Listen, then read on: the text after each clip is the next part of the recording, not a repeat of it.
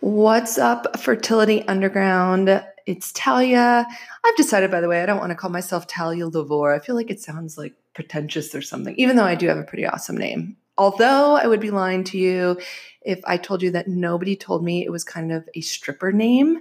Um, I've heard that more than once, totally random, but I thought I'd share that with you. So I just wanted to tell you that I'm going to go by Talia. Thankfully, I don't have a lot of competition with the name Talia. Um, I joke around with the women that I work with that, you know, they can always name their kid Talia, but in reality, please don't. I like not having a lot of Talias out there, although there is a gorgeous singer named Thalia. Um, and uh, let's just say people don't confuse the two of us. But anyway, I had an idea for some shows that I want to record, and hopefully, this will be something I do. Not hopefully, it will be something I do very regularly.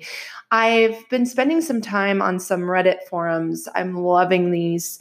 Um, just so fascinating. I love getting in there. I want to have my finger on the pulse. I want to hear what you're talking about. I want to hear about what you're struggling with, what questions you have, what you're celebrating, what's working for you, what's not working for you. And I've been hopping on there and I could literally spend hours and hours and hours and hours every day.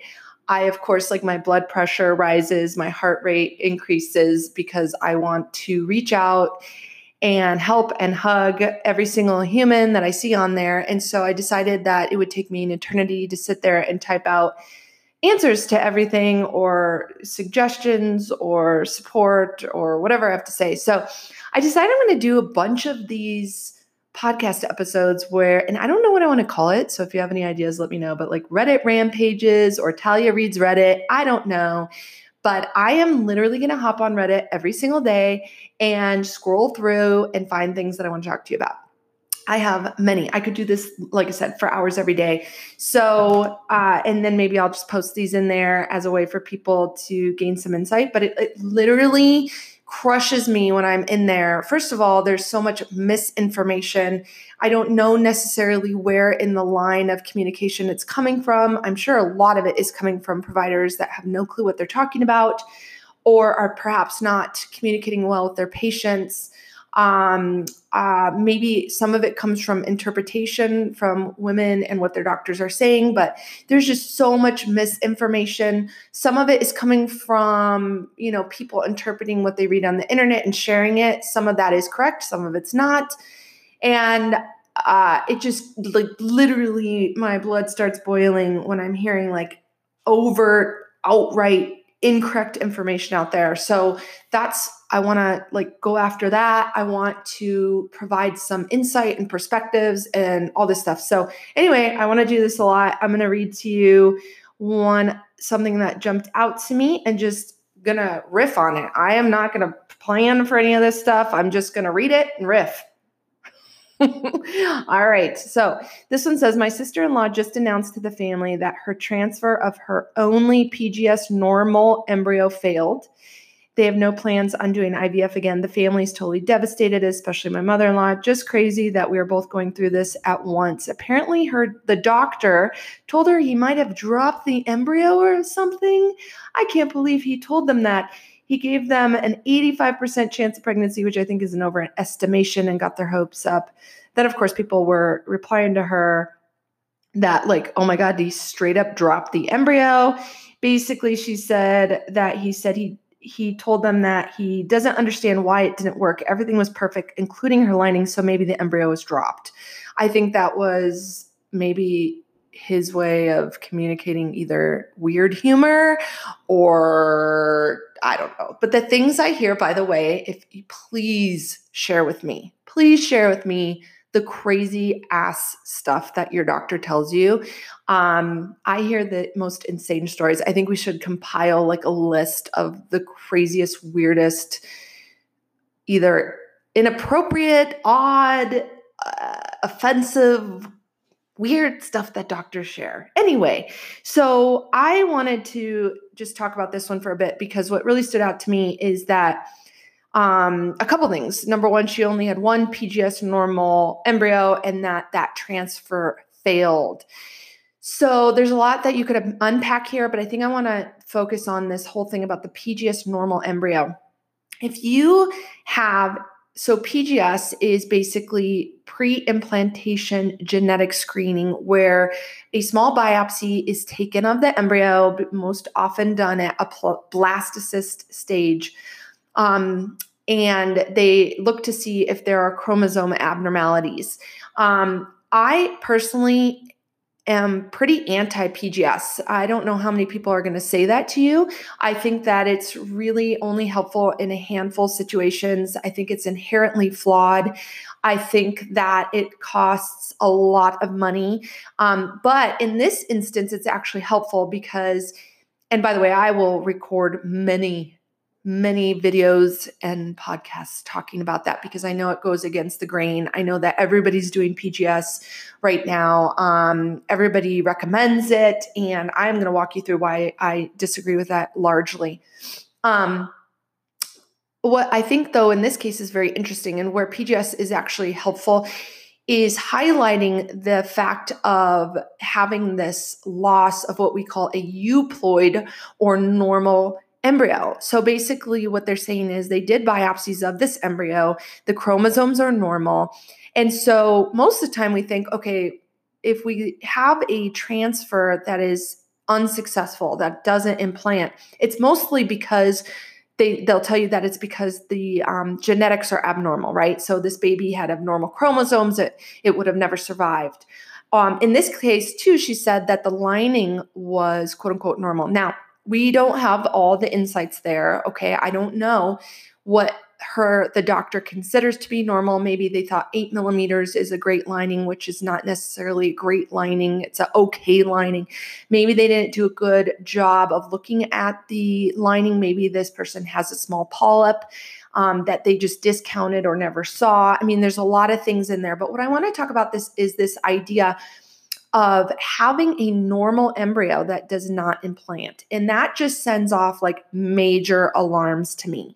And a few things step out and jump out to me. One of which is that you can actually have a PGS normal, a euploid, a chromosomally normal embryo. And this could happen, by the way, in a person who's going through IVF or somebody with a natural pregnancy. Obviously, with natural conception, we're not testing these embryos, but what I'm going to tell you about can happen in either population. And basically, so you have a normal embryo, but it actually can flip flop to abnormal. And this is crazy. And by the way, this can happen the other way. Um, you can have a genetically, quote unquote, abnormal or aneuploid embryo that actually has the ability to become euploid and then become a successful pregnancy. Hint, hint, this is one of the reasons that I am not a big fan of PGS, particularly in women who have diminished ovarian reserve, who are older, women who are not getting a lot of embryos and whose embryos are almost all going to be likely aneuploid or quote unquote abnormal. There is the possibility that the body can flip flop that or that the embryo can flip flop and become euploid and you can get an, a successful and healthy pregnancy. So in this case, we're talking about where it goes the opposite direction, where basically that embryo that was tested normal now becomes abnormal. And we can see this um, a lot of times with certain conditions like PCOS, with endometriosis. Now, these could be PCOS endometriosis that are known or that are undiagnosed because the doctor has no clue that they even exist.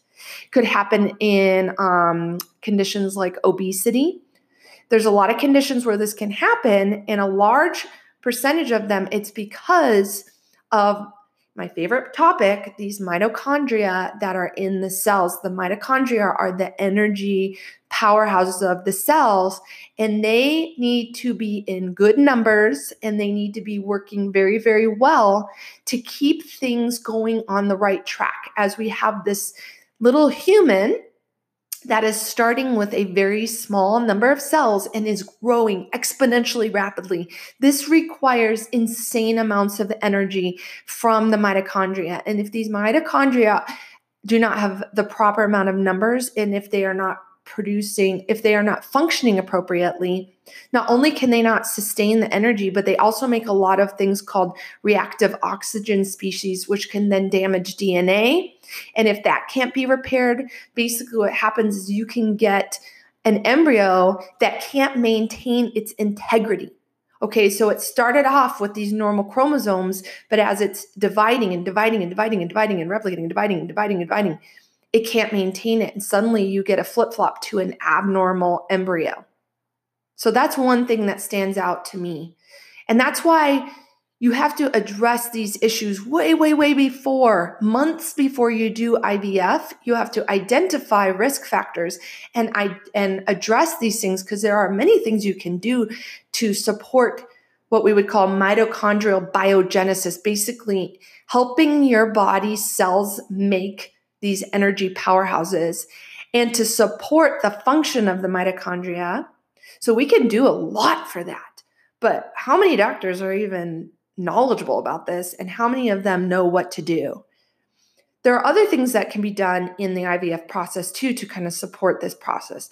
But basically, you get this reversing, and it is this flip flopping can be reversed, but you have to address it way earlier in the path.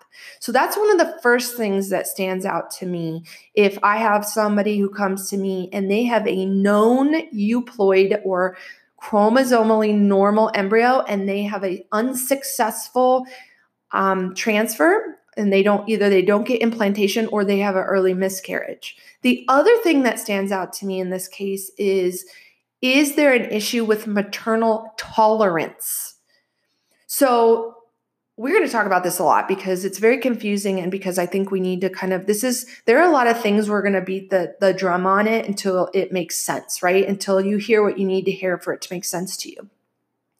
But the human body is fascinating. How mammals carry their young not in they don't have eggs and then lay them and walk away. We carry our young inside of us knowing that it is a foreign invader, basically.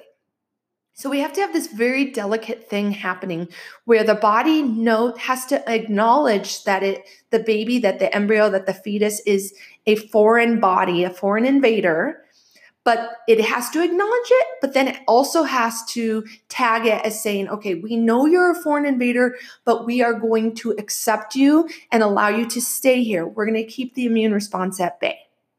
Because otherwise, normally the body will tag and attack any foreign invader. And that is a good thing. I know you want to maybe be mad at your body for this because sometimes it goes awry, but this is the thing that lets you survive every single day in this world while you are exposed to viruses and bacteria and funguses and parasites every single day of your life.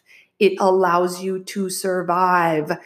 I know it's like the thought that your body could be attacking your baby or your embryo or your or the fetus is like obviously heartbreaking and you want to scream and you want to throw things and you want to be mad at your body and I understand that but that is the thing that is your body protecting and serving you every single day. It's our job as people in healthcare and fertility specialists to identify when this is not working appropriately. So sometimes what happens is that so this process of understanding that this is a foreign invader but then allowing that foreign invader to stay there and man, kind of managing the immune response is called maternal tolerance. And in certain cases you have skewed maternal tolerance.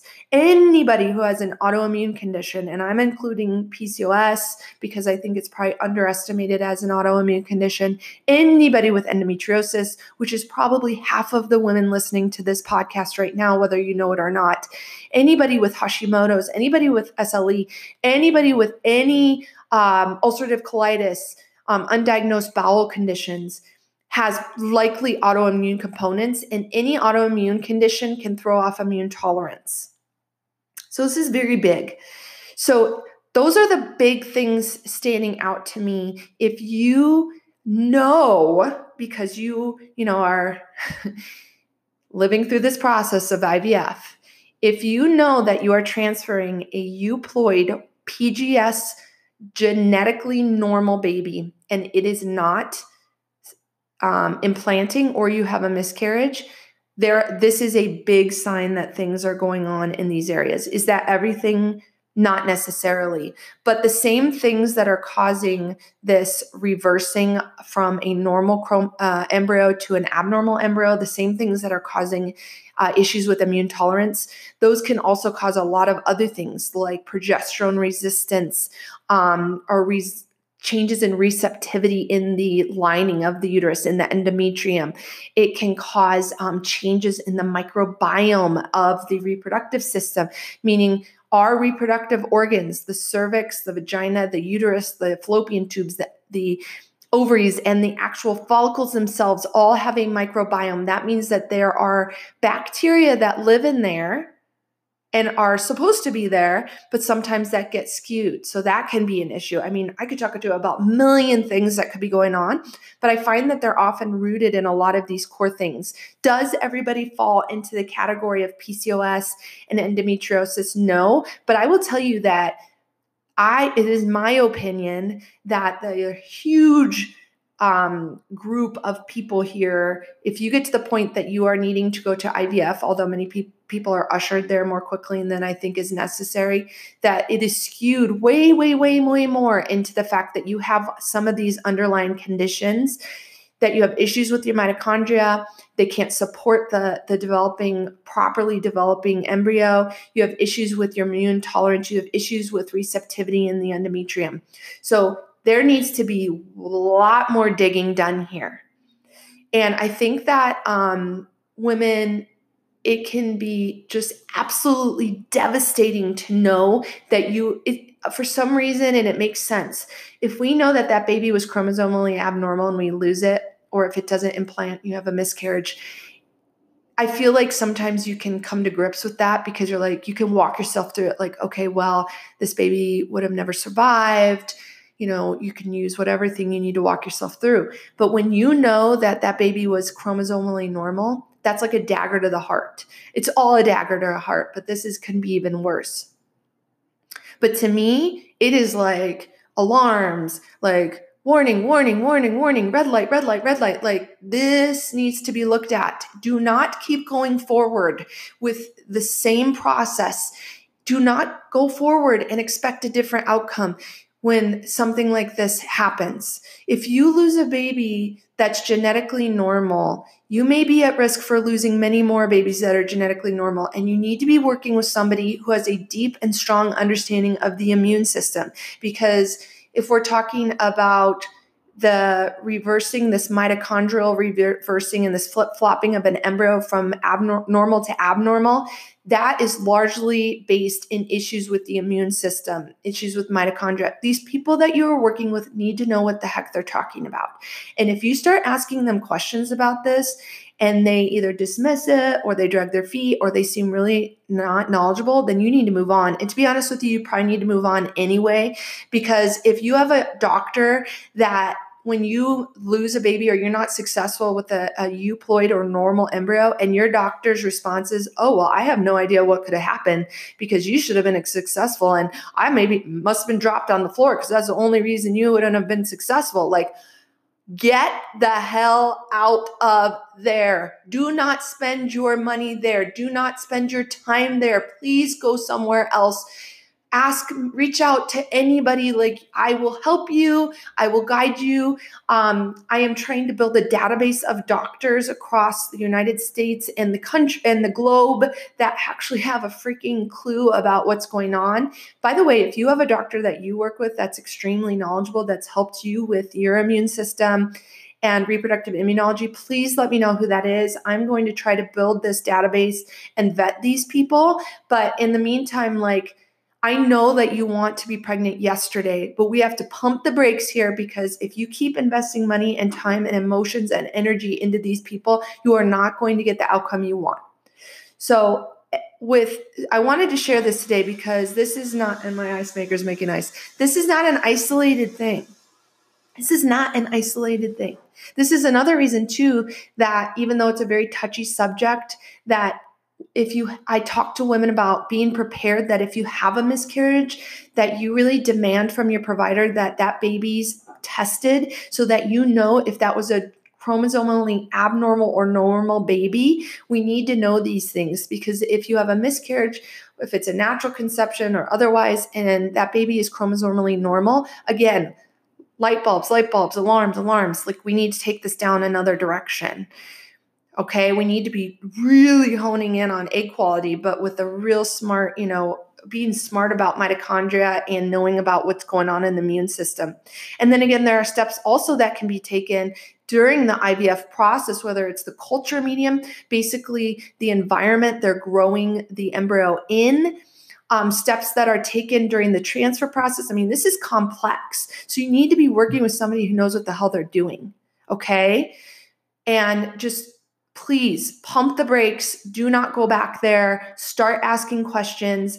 I am going ask me questions. I will make a, a million trillion gazillion bazillion podcasts youtube episodes whatever i need to do to clarify this and to help give you the resources that you need to be successful. So if you have transferred a euploid pgs normal normal embryo normal chromosomes and you are failing or you're having miscarriages you need to consider these options. So I hope this was helpful for you. Again, if, you have a name for what we want to talk about, this Reddit thing, please let me know. Post in Reddit, send me. You can on Anchor, you can um, record a message for me and I can answer that in an episode. I will, you can record 10 messages. I really don't care. I love it. Like, give me whatever you got, and I'm going to go at it. And by the way, if I don't have the answer, I will research it and research it. I'm like like way OCD about this stuff and I will get the answer for you because weird things happen. Weird things come up. Like right now I have a woman I'm working with with type 1 diabetes and that's not necessarily common, you know, not every woman has type 1 diabetes, so I have to think about things in a new way for her and sometimes I don't know the answer and I need to do my due diligence and find it for her. But the cool thing is that once I do that for her, I can then bring it to you. So, uh, in fact, you know, I'm going to shut this microphone off and record another episode about that. So, if you found this to be helpful, please let me know. Leave me a message, leave me a recording, share this if it would help somebody that you know. Um, let's build this community. Remember, no woman left behind. I want to reach a million women. There are millions and millions and millions of you and me out there who have struggled with this, who are struggling with this, and that if you just hear the right things, you you may find exactly what you need to bring you you success, or your sister-in-law, or your neighbor, or your coworker, or your whatever, your daughter. Let's share this among the community. This can grow and be an amazing place for women. Hit the subscribe button, give me your honest reviews, and I will see you next time uh, as we address more and more of your questions in the Fertility Underground. Thank you so much for spending your time with me, and I'll talk to you soon.